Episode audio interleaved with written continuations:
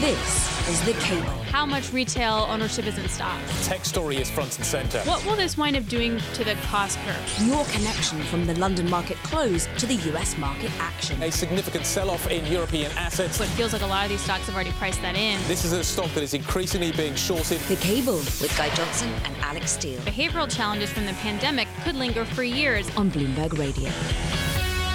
Good evening, welcome. What is it? Five o'clock in the city of London. You're listening to the cable. We're live on DAB Digital Radio. I'm Guy Johnson in London. Alix Steel is over in New York. Um, let's talk about markets first of all, because to be honest, it's going to be a fairly brief conversation today. Alix, I have no clue as to why equity markets are down in the States, but you're way smarter than me, so you're going to be able to tell me what is happening. No, here. whatever Guy says. Whatever Guy says makes the most sense. Uh, I think in this, t- honestly, if we just look at the last couple days, digesting positions into next, I'm going to float a couple ideas. Digesting positions into next week, and we have lots of central banks. Um, continued follow through selling from the S&P breaking below its 200-day moving average, but no one seems to be too fussed about it because you're not really having a similar reaction in the bond market or the dollar. I, I think so. Here's my theory. Yes, I it's going to be I actually right. don't. I actually, of course, um, I actually don't think it's technical. I think I think that everybody's just made a bit of money. I think people are lightening up on positions. I, we've heard a lot about tax harvesting. I think people are, are just taking profit into the end of the year. I, where are we now? It is Yeah. December the sixth. I know Christmas is still a way away, but I think the end of the people are closing their books right now, and I think people are just basically shutting up shop. So in theory, that's kind of what I said like a week and a half ago. All right, you're cleverer than me. We've been. Al- can I just say, Alix like is siblings. super competitive today. Not me. If I if I if I talk for an inch too long, she's she's on my back. I have to say, like at the end of our TV show, she wouldn't stop talking. Like I Uh-huh. couldn't get a word in edgeways. So I'm just going to put that out there today. That she's I honestly throughout the rest of the show, she's going to be giving me grief. Totally. it's that's we'll where the fun part is. I, I'm an only child, but I'm assuming that if I had an older brother, this is what it would be like. Yeah. Okay. Anyway, I, I have nothing s- smart to say about the markets. Um, But we Charlie gonna, will. Charlie has we're, things to we're say. gonna we're gonna talk to some people that will have smart things to say about the markets. Uh, Charlie Pellett is here to update us on all the headlines we need to know. Hi, thank you very much, Guy Johnson. Here's what's going on. Donations to the UK Conservatives sank to the lowest in more than two years in the third quarter when the ruling party was uh, riven by infighting, which led to the ouster of former Prime Minister Boris Johnson. Now, according to Electoral Commission data, Rishi Sunak's party got almost £3 million in donations in the three months through September. That is a 45% drop on the previous quarter. Poland's prime minister is defending the controversial decision to pay high bonuses to the national football team for its World Cup performance amid high inflation and hardship in the country. The prime minister said he believes that the players have earned some kind of a bonus by advancing from their group, Poland's uh, best result at the tournament in 36 years. Sources say Russia is considering setting a price floor for its international oil sales as a response to a cap that the G7 nations set out last week. And the UK says mental health has deteriorated sharply since the start of the coronavirus pandemic, with those out of work due to long term sickness most affected. The Office for National Statistics said depression is hitting about one in six people, or 16% of the population, up from 10% before the virus struck in early 2020. That is the latest from the news desk. Uh, Guy Johnson, back to you now in London. Charlie Pellet, thank you very much indeed. Um, Brent crude slumping below 80. Again, just part of this kind of risk-off sentiment that we seem to be seeing uh, in global markets today. Um, we're going to be talking more about this a little bit later on, but right now I want to talk specifically about what's happening in the UK. We are building up to Christmas. There are going to be a series of strikes as we build up to Christmas. We have had rail strikes for a while, but we are now going to see a whole series of other strikes. Uh, the NHS could be another epicenter uh, of this striking action, uh, with nurses, junior doctors, etc., going on strike as well. Um, but I want to talk a little bit about kind of what the specifics are around what is going on with the rail strikes. I think a lot of people are going to be affected by this. Uh, we're also going to see potentially engineering work being disrupted during the Christmas period as well uh, by some of these acts. Uh, the industrial action basically deepening yesterday. Uh, the RMT announcing a whole series of new strikes that are going to be taking place over Christmas. They are, the RMT is urging uh, members to reject industry pay offers. Now we've got a series of kind of focuses here. You've got the kind of the train company strikes, but you've also got the network rail strikes uh, as well. This is the infrastructure operator here in the UK. Uh, the TSSA, the other union that is involved here, may be taking a slightly different course on the latter part uh, of this story. Uh, but let's get a kind of read on what is happening here. Eamon Farhat uh, joining us now. He is, uh, and this is the best title I think I've heard at Bloomberg in quite a while. He is a strikes reporter. Well, I love that. beat recently. I was yeah. about to say your your world must have expanded really quite significantly In the last couple recently. of months, definitely. Um, look, t- look, talk me through what's uh, what what the latest kind of story is, particularly on the rail strikes. I'm I'm really curious about what we are now arguing about. There is a pay offer on the table, but what seems to be really upsetting the rail unions in particular is not necessarily the money. It's it's the condition story. It's whether or not we have guards on trains. It's whether Yeah. or not we're going to see ticket offices staying open. It's those kinds of issues that now seem to be front and center. Are those going to be more difficult to navigate? Well, yeah, so the rail delivery group, who negotiate on behalf of the train operating companies, they made that offer on Sunday night. And as you said, it's not just about pay. I mean, they gave this pay rise of about 8% over two years, 4% this year, 4% next year. But it's also the fact that they wanted to close all ticket offices. They put forward kind of a mass um, job severance program that would come in place maybe in two years' time, which is a long way away, but still the unions are not happy with this. Um, they also, as you said, want to reduce the number of staff kind of in the stations, on trains, have more what's called driver only operated trains, where you have basically just a driver, not really anyone else Yep. on the train. Um, and also, you know, more flexible working for the contracts and have renegotiated sick pay and all this kind of stuff. And as you said, you know, the RMT who who represent a lot of rail workers, over 40,000 who are going on strike in December, uh, they rejected the Network Rail and the, the Rail Delivery Group's um, offer. The Some other unions have actually put to their members a vote for these offers because you know they say that it's the best that can be negotiated with the current circumstances, with all the pressures uh, on public finances. But as you said, it's not just about pay; it's also really about the working conditions. Um, does the government can the government intervene at any point? So we just had something very similar here in the U.S. Mm-hmm. with rail strikes, um, but this is like more freight trains, etc. And the government had to step in and say like, this is the deal, you got to take it. They're not done; they're still going to be negotiating later, but they basically had to do that. Is the same thing apply in the UK? Well, in the UK, when you when you talk to the unions, for a long time they said they weren't having almost any contact with the with the, the government. So at the time over the summer when we had mass strikes, it was Grant Shapps who was the the transport minister. This was um, before Liz Truss. Then you had um, Anne-Marie Trevelyan after that, and these two transport ministers really didn't have much much contact with the unions. Now Mark Harper's been in the job for about a month and a half. He's had lots of meetings with the different stakeholders, and although he can't really, you know, he doesn't want to, I think, push anything through. He wants to encourage negotiation. He definitely, I think, because of what he, because of the meetings he had in the last couple of weeks, we are seeing these offers. You know, we hadn't seen an offer for about, you know, a month or even more um, from the rail delivery group and from the different parties. But once Mark Harper started having meetings and started talking to the people, then these these offers came through. So I think they can help, but they can't really force anything through. Christmas and New Year are usually times when Network Rail do a lot of work. I, I get the train every day. I experience this. They shut the railways down for, for a big portion of time in order to do some sort of fairly, fairly major engineering work. Mm-hmm. If that doesn't happen this Christmas, what could be the knock on effect of that?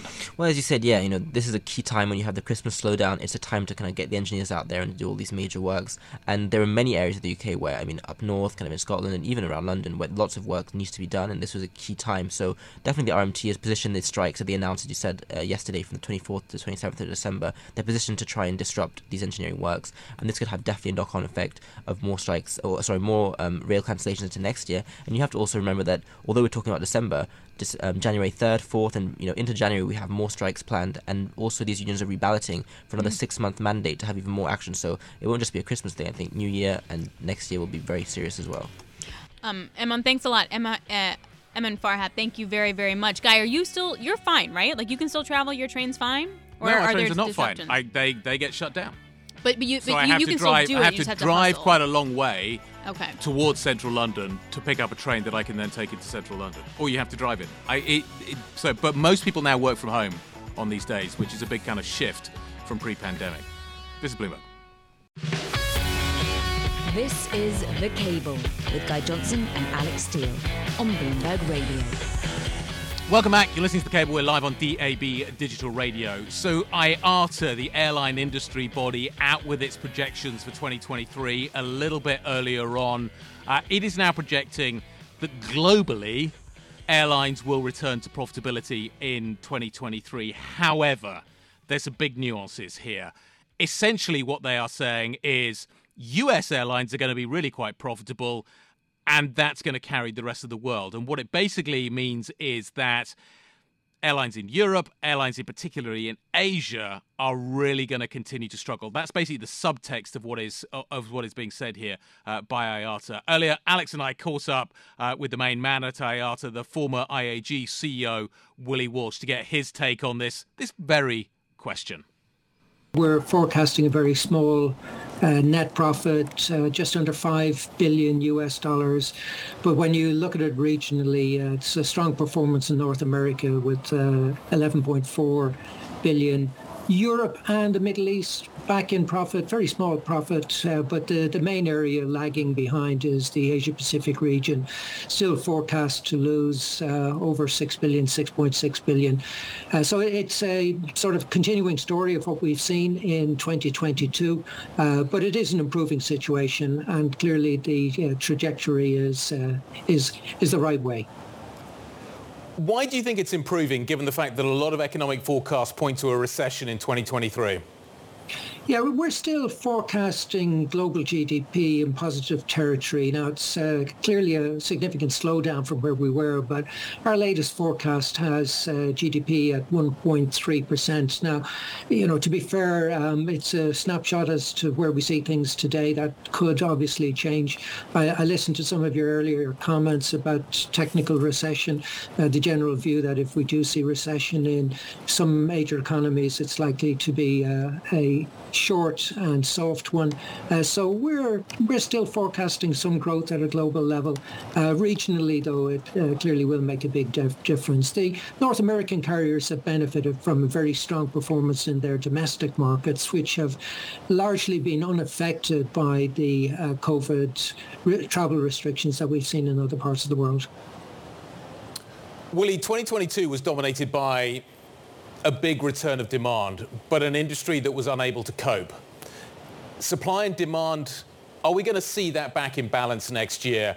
Are we going to see the problems that the industry has experienced in 2022 continuing in 2023? No, we're not. Um, and I, I, think we've got to be clear. You know, we did see major problems at some airports. Uh, in the case of Heathrow and Amsterdam Schiphol, those problems have continued way beyond when they should have been resolved. Most airlines are functioning functioning pretty well at the moment, and a lot of airports uh, around the world are doing okay. In fact, some countries didn't witness any problems. Spain is a good example of that. I, I think the recovery, certainly in the early stages, was um, much faster than most people had expected. But I don't think there's any excuse for um, airports that have not got their act together. And we don't believe that we'll see a repeat of this as we go into 2023. Uh, Willie, how do you look at the pricing? Hi, it's Alix uh, in New York. How do you look at uh, the cost inputs? I'm thinking about pilots. We saw uh, yesterday a U.S. airline decide they're going to increase pilot pay by 34% over four years. How is that going to bite into airliners' profitability? Well, I think that's a specific challenge for the uh, US. We're not seeing similar moves in other parts of the world. I think there is clearly a pilot shortage in uh, the US, uh, specifically as a result of the uh, requirements for commercial pilots uh, mm-hmm. that is uh, specific to the US. So there isn't a shortage in other parts of the world. In fact, most airlines are reporting quite good response to their recruitment plans. Um, if you look at the US domestic market, it's a significant part of their overall market. That was Willie Walsh of IATA. And that just goes to my whole thesis that next year is really going to hinge on the consumer. What do we do in a recession? Do we keep spending it? We keep going on vacation within North America and so help uh, airline profitability, or do we just save it and brace for tougher times ahead? I feel like that's crucial to anyone in the market right now. Speaking of the market, we're seeing a decline continue in the equity market, S&P down by 1.1%. We're going to get more on it. We don't know what's going on, but maybe Simon White will. We'll talk markets next. This is Bloomberg.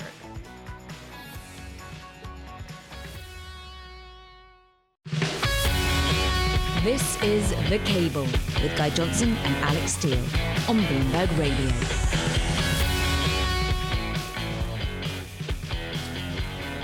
Good evening. Welcome back. You're listening to The Cable. We're live on DAB Digital Radio. I'm Guy Johnson in London alongside Alix Steel over in New York. Alix and I have no idea, honestly, no idea, why equity markets are down this Pure afternoon. speculation at this point. I plenty of speculation, but we like a bit of speculation. Um, macro strategist here at Bloomberg, Simon White, joins us now to give us his take on this. Can you help us? I'd like to say yes. Uh, unfortunately, seems a classic kind of risk off. I mean, when liquidity is low and we're coming towards the end of the year, it's positioning, it's liquidity. But does it though? Because I'm looking at the dollar and the bond market, and they're not really behaving like it's a real risk-off move. Yeah, well, I guess we'll look at. I'm looking at oil. I'm looking at equities. You know that they're kind of behaving in that way. But yeah, I mean, look, i- i- in the more micro sense, uh, you're getting very mixed messages, and I think this is the thing. It's, it becomes very difficult to try and attach narratives to sometimes which is just overall kind of a, a bit noisy. Um, you know, coming into the end of the year, people are trying to to de-risk as well, um, and it's a lot still in the plate, right, in terms of um, underlying crises that are going on uh, you know, Ukraine, all the rest of it, they're still there, right? They're not going away, and people are still trying to have to price that stuff in. And I also, I, the big event for me coming up is still that that 24 hour period where you get CPI and then you get the Fed, 48 hour period, depending on when you start the clock. Um, and I can't call that. I the, the calling inflation's been really tricky recently, and calling the Fed 24 hours after the CPI, I'm just, I, who knows? The Fed comes out and sounds hawkish next week, and, and the market still seems to have this idea that that actually the Fed can cut next year.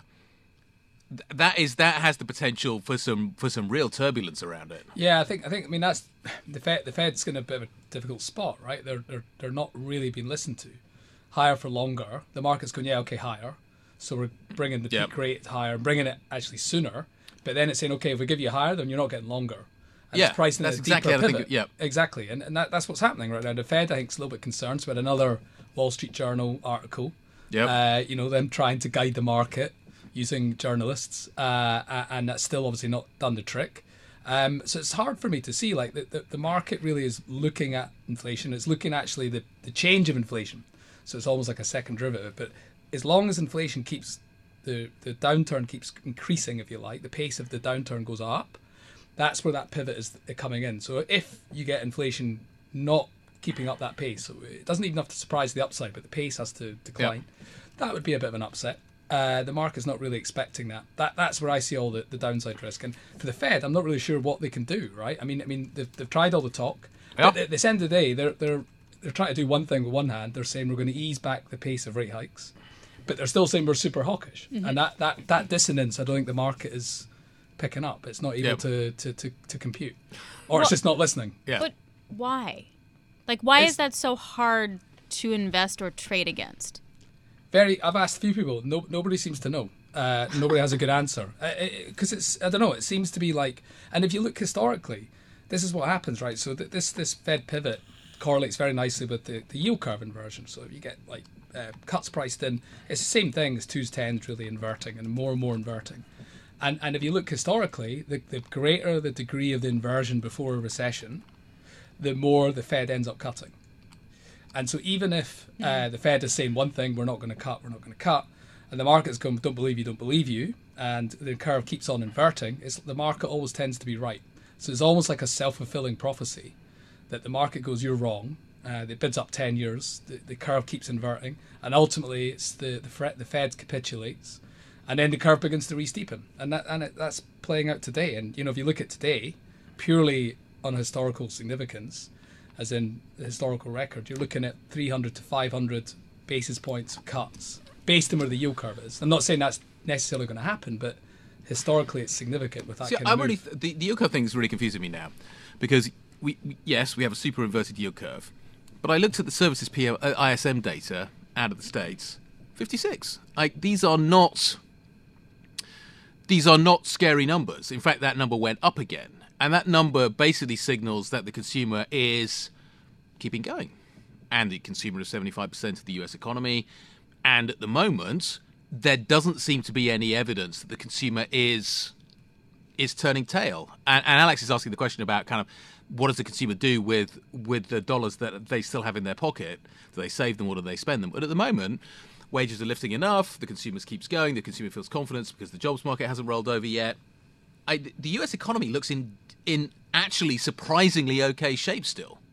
I think, look, the consumer to some extent does, but there's so many other parts of the market that really doesn't. Like credit conditions are tightening. Yep, sure. The housing market we know is is basically plummeting. We had what was it, um, Starwood today doing stopping redemptions. We had uh, Blackstone earlier in the week. I mean, there's serious uh, stress here. And if you look at some of the more um, broader measures, like the Philadelphia Fed State Indicator, so it looks at coincident indices across the whole of the U.S. states, that's at recessionary levels. And there's several indicators that are at levels that they've never been, and there's not been a recession in the next three to six months.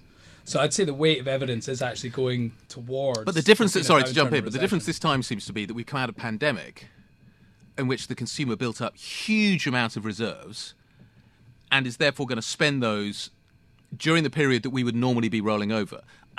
And I hate to say this time is different, but is there a danger have the extraordinary events of the last few years are, are upending some of those normal correlations? Yeah, I mean, look, I think I think if um, if say there isn't a recession, it'll be one of the worst prediction records, if you like, because there's so many people now believing there will be one. Yeah. So re- really, that's where the big upset is. But even when it comes to savings, I mean, the excess savings I was looking at this recently, that that they're being run down fast, and Yeah, they're being are. run down Right. unequally. It's the people, Sure. obviously, that had the fewer savings.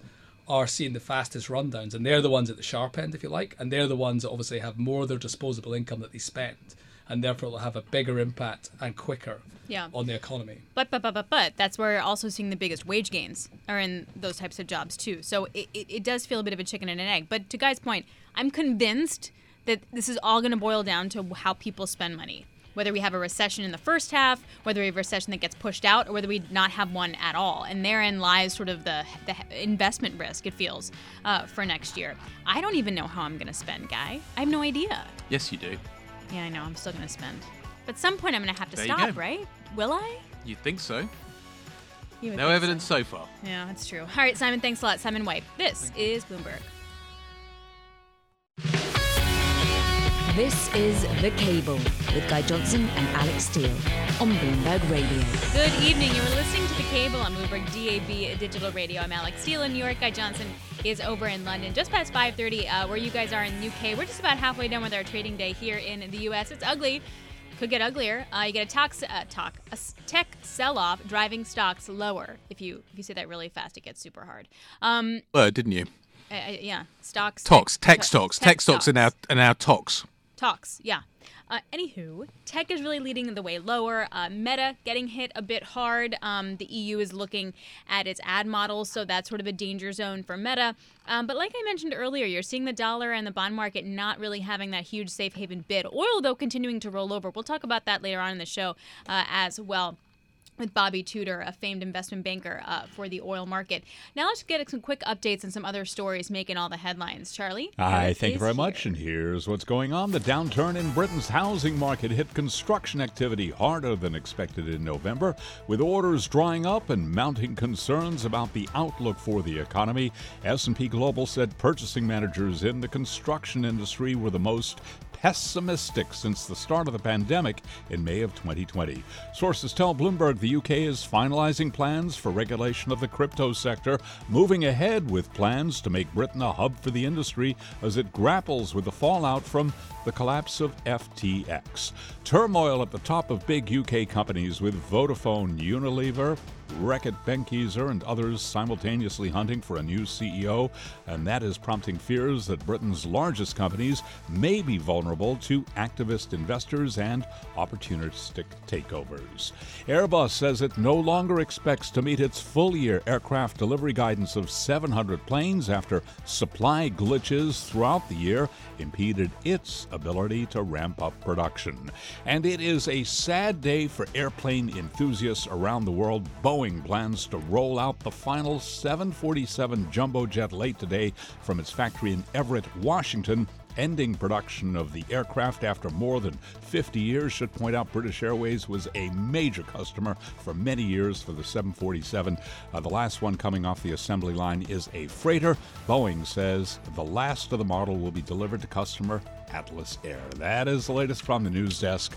I'm in mourning. Back to you now here in New York. True. All right, Charlie, thank you so very much. So, as Guy and I were putting the show together with our team today, we're like, man, thank God for Sonali Basak. Uh, she is at the Goldman Sachs U.S. Financial Services Conference. Uh, it kicked off today. It's a two day conference, and she had a ton of exclusive guests. Um, really important names on the street from David Solomon of Goldman Sachs, Brian Moynihan of Bank of America, to Discover CEO uh, Roger Hawks, uh, Hochschild. Um, huge names, all talking about the economy, recession, markets, hiring. So let's get a little taste of the names that she brought us and what they're saying about the economy. We're at a very uncertain time, an uncertain time given we're changing monetary and economic conditions very, very quickly. And that's certainly having an impact of slowing down economic activity. And so if you're running a big financial services firm, I think you have to assume that we have some bumpy times ahead. We could see a recession in 2023 also. And so I think you've got to be cautious and prepare. The U.S. consumer is still holding up really well. We still see payment rates on credit cards that are higher than they were prior to the pandemic. So while there's a lot of noise about the economy, we really feel good about what we're seeing. The evidence shows that, yes, the economy is being slowed by the higher interest rates, by the fact that uh, the, the, inflation is eating up more uh, of a person's savings. They need to get that under control. That means higher interest rates, but on the other hand, you're seeing them slow down, which ought to put less price pressure. That means they could slow down. So that's going to be the debate. I think we need a few more months to see whether it's just a trend or not. The talent war is, is, is um, I think there's some headwinds given we're changing economic conditions, but the competition for talent is still very, very strong. Now, how that evolves in 2023 is unknown. Certainly, if we have a slower economic environment, it will have an effect. We're still hiring new relationship managers in business banking, commercial banking, new financial advisors, private bankers, people in the branches. We're investing, we invest 600 million more in marketing this year than we did back then because the opportunity is still there. I think we will go into a recession next year in the U.S., and Europe clearly already is in one. I think there's, we're going to have to focus on that. Um, we aren't immune to that. We're pro cyclical, we're an asset management business. Uh, but we also know that the value of our firm are the people who work in it. So we're going to do whatever we have to do to protect them. Uh, Sonali joins us now on the ground at uh, Goldman Sachs U.S. Financial Services Conference. Sonali, first of all, good job. Those things are really, really difficult. You're going nonstop. It's tons of noise, tons of uh, people coming in talking to you. What's been your biggest takeaway so far as you've walked through a lot of these interviews today? It's caution, caution, and more caution, guys. I mean, we knew that bonuses were going to be down this year. The interesting thing about what David Solomon had said earlier today was that, you know, in my conversations on background on Wall Street, a lot of executives are telling me they want to kind of hear David say something like that because if Goldman sets the bar such that bonuses are lower or that jobs are not as plentiful, then it makes it easier for everybody else because it gives them the wiggle room they need to also reduce bonuses and uh, and hire more slowly or even cut more jobs. And even Bank of America, they're also not going to be hiring as much as they were before. So you do see the picture starting to really change. Sonali, what happened? Like a few weeks ago, maybe it just feels like a few weeks ago, a few months ago, it was all about the war for talent. We'll pay whatever it takes. We need this talent. We are going to get it, whatever it takes. I think and I almost heard those words exactly like that too, coming out of Jamie Dimon's mouth. What happened? Why has this changed so quickly? Well, one thing that's interesting is that look at the big tech firms. Them firing means that if you're at a big bank, you're not losing your guys to Meta or Facebook or Twitter as fast as you were before. And with all the crypto companies also now, many going bankrupt at rapid speed, those are also not firms that are taking away from the big banks. So, in a conversation, just like in the last couple of days with the former Goldman partner, they were telling me they're like all their friends who left Goldman or left the big banks to go into crypto, they're calling the big banks back now and asking what's available to them. So, did you get the impression that this is all normal. So we had abnormal times for a couple years, and now we're just going back to normal when it comes to talent, when it comes to pay, etc. Or do you also get the sense that these guys are preparing for something not great for 2023? You hear such a range of outcomes. For David Solomon, he was like, yeah, soft landing is possible, but we're preparing for hard times. Brian Moynihan keeps on saying mild recession, mild recession, but I'll tell you, I had hedge fund managers messaging me right after that interview saying, "What is he? What is he smoking?" Like this has been a boom market for years. There's no way if you look at what the macro looks like today. And honestly, yeah, it's easier to feel that pain on the buy side when you have money at stake and you're losing billions of dollars. When you're a big bank, you've been cutting back on risk and you're capital preserving.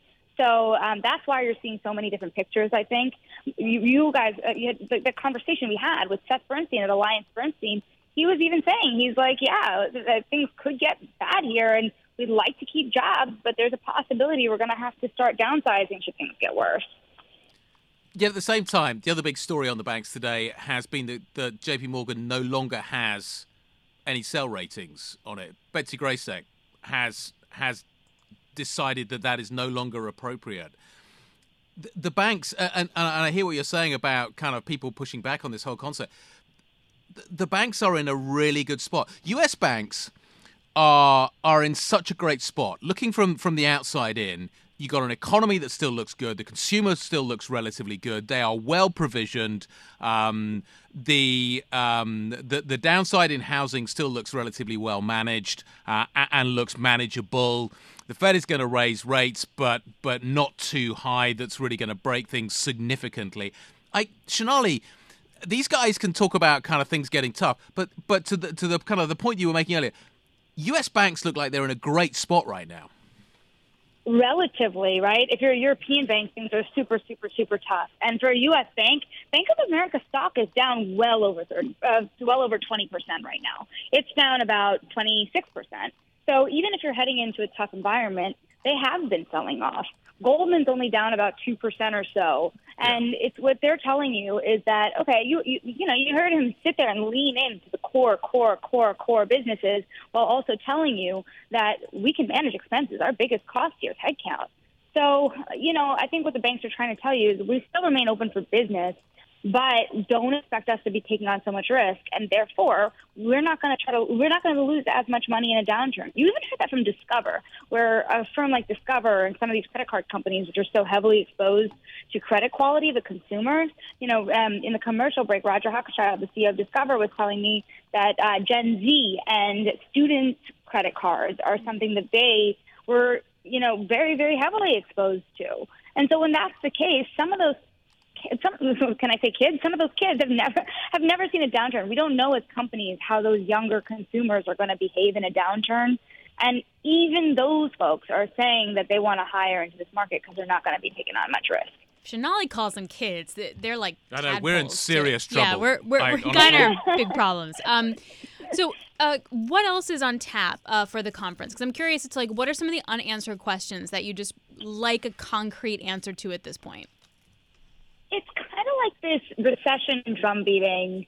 We've gotten so much kind of rhetoric and tone from people, but I don't feel like eh, we have had so much conviction here from for people really saying, "Yeah, we're ne- no no one's think about it. We're going into a recession, guys. No one's said. Nobody has really said on the financial services side of the biggest banks that we're cutting 10 to 20 percent of our workforce.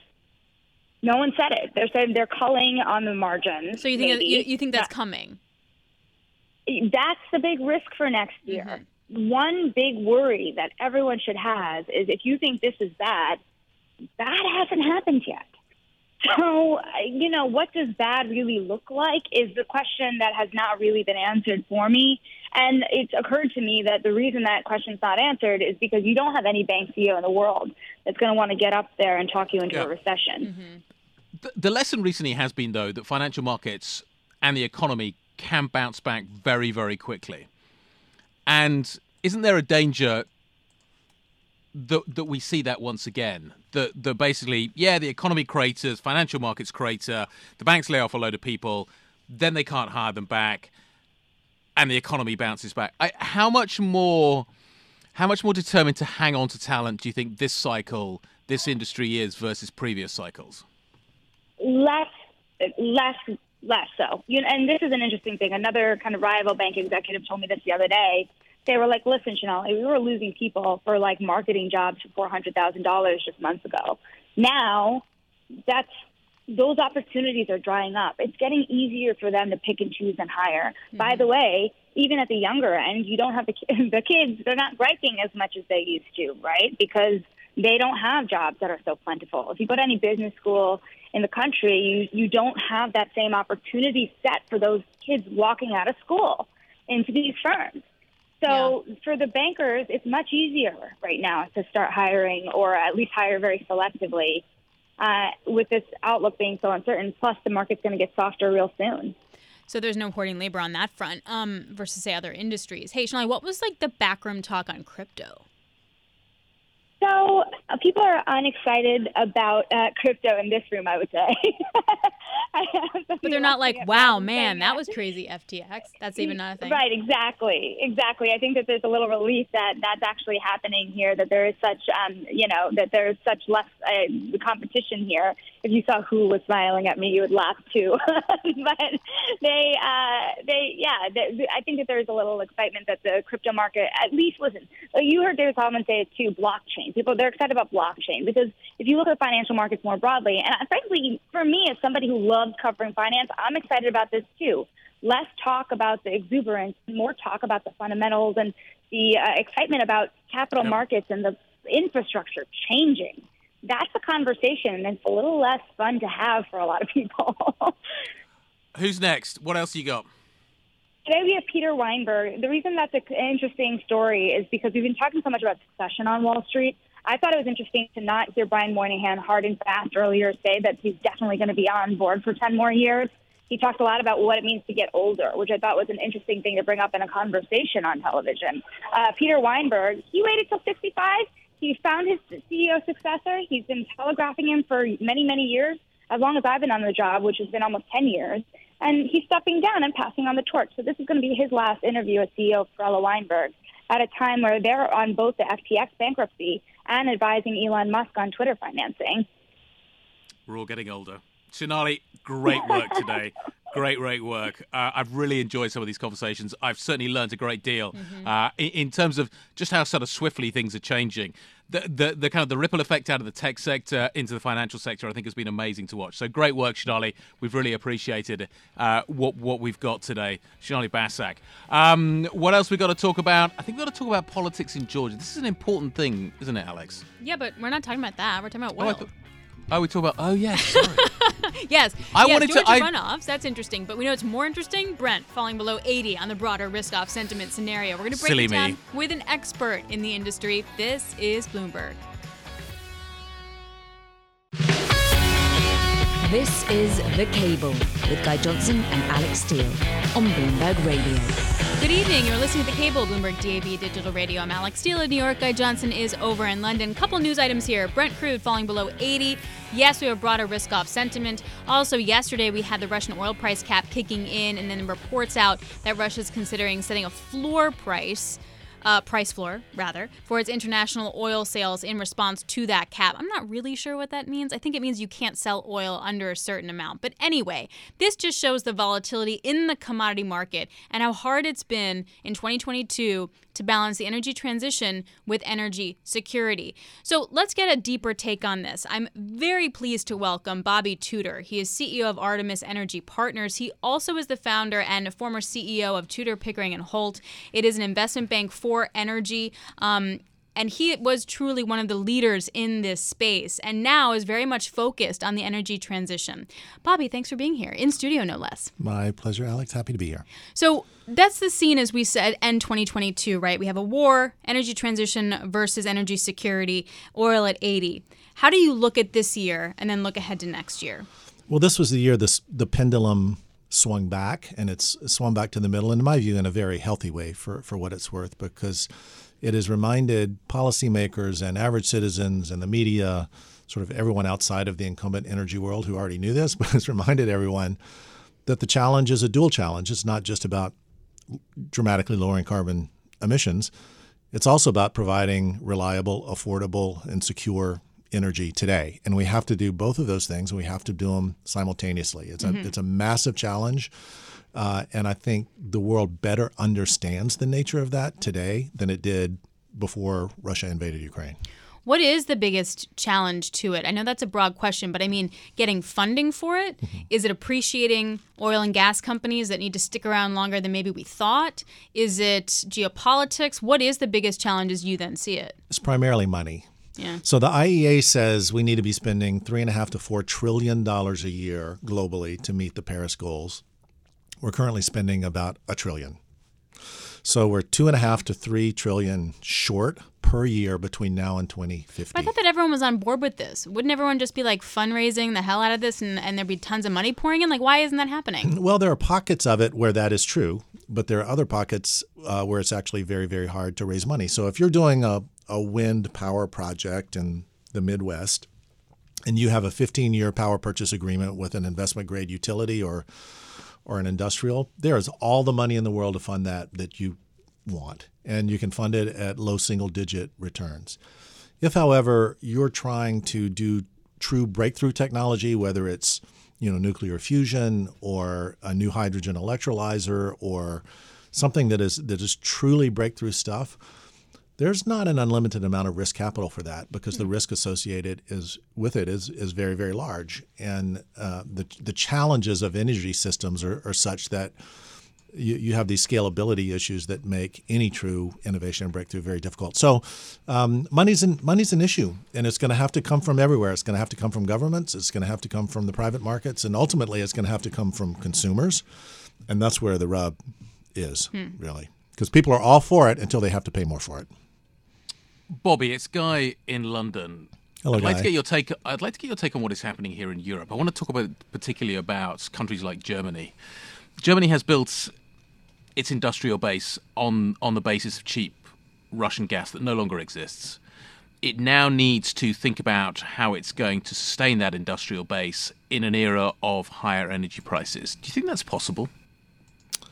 Yes, I think it's possible, but I think they're going to have to completely rethink their Energiewende, um, you know, policy, which has been, you know, driving uh, driving their energy system over the course of the past five to ten years. I think natural gas is, by definition, still going to have to play a really important point in the German industrial world. That natural gas is just going to have to come from other places instead of coming from. But it's going to be much more Russia. expensive. It will be. it will be more expensive, but you can land. You can land Gulf Coast LNG uh, in places in Europe where where Germany can get their hands on, on that gas. Uh, that is still economic to their industrial system. So yes, it will not be as cheap as Russian gas, but it will be quite competitive. how, how does how does Europe Europe needs to move really quickly right now. Yet we have a, a real problem building wind turbines. Um, a they become much more expensive, and B there is there is ongoing issues surrounding permitting. And I'm and I'm it really frustrates me that we are in a situation where this stuff is not moving more quickly. What do you think? What in, in your mind? What do you think the timeline should be for the energy transition? How quickly could this be done? Well, it could be done more quickly than than we're currently doing it, and a lot of that you've you've touched on it, uh, Guy, but a lot of it has to do with permitting. And even here in the U.S., permitting is a big, big issue. You know, we we have this fantastic new IRA, Investment Reduction Act, with uh, you know, four hundred billion dollars oriented towards the energy complex, but there wasn't a word in there ultimately about permitting, right? And with, with no permits, there's no projects. The same is true in Europe, and and if anything, NIMBYism is worse in Europe than it is in, in many parts of many parts of the U.S. So permitting reform is really really Mhm. uh, critical if we're going to get moving on a pace that that we need to be moving on. And ca- capital capital is another. Uh, but the capital will follow will follow innovation, and I'm actually more confident uh, around that because there's really fantastic work being done across issues such as the hydrogen economy or CCUS Mhm. or or all, all pieces that ultimately need innovation to keep driving the cost down to make it truly cost competitive. Well, and before I let you go to that point, oil companies are the people doing that. Like they're the ones that can put lots of money into CCUS and all that kind of stuff, carbon capture and storage. Uh, are they?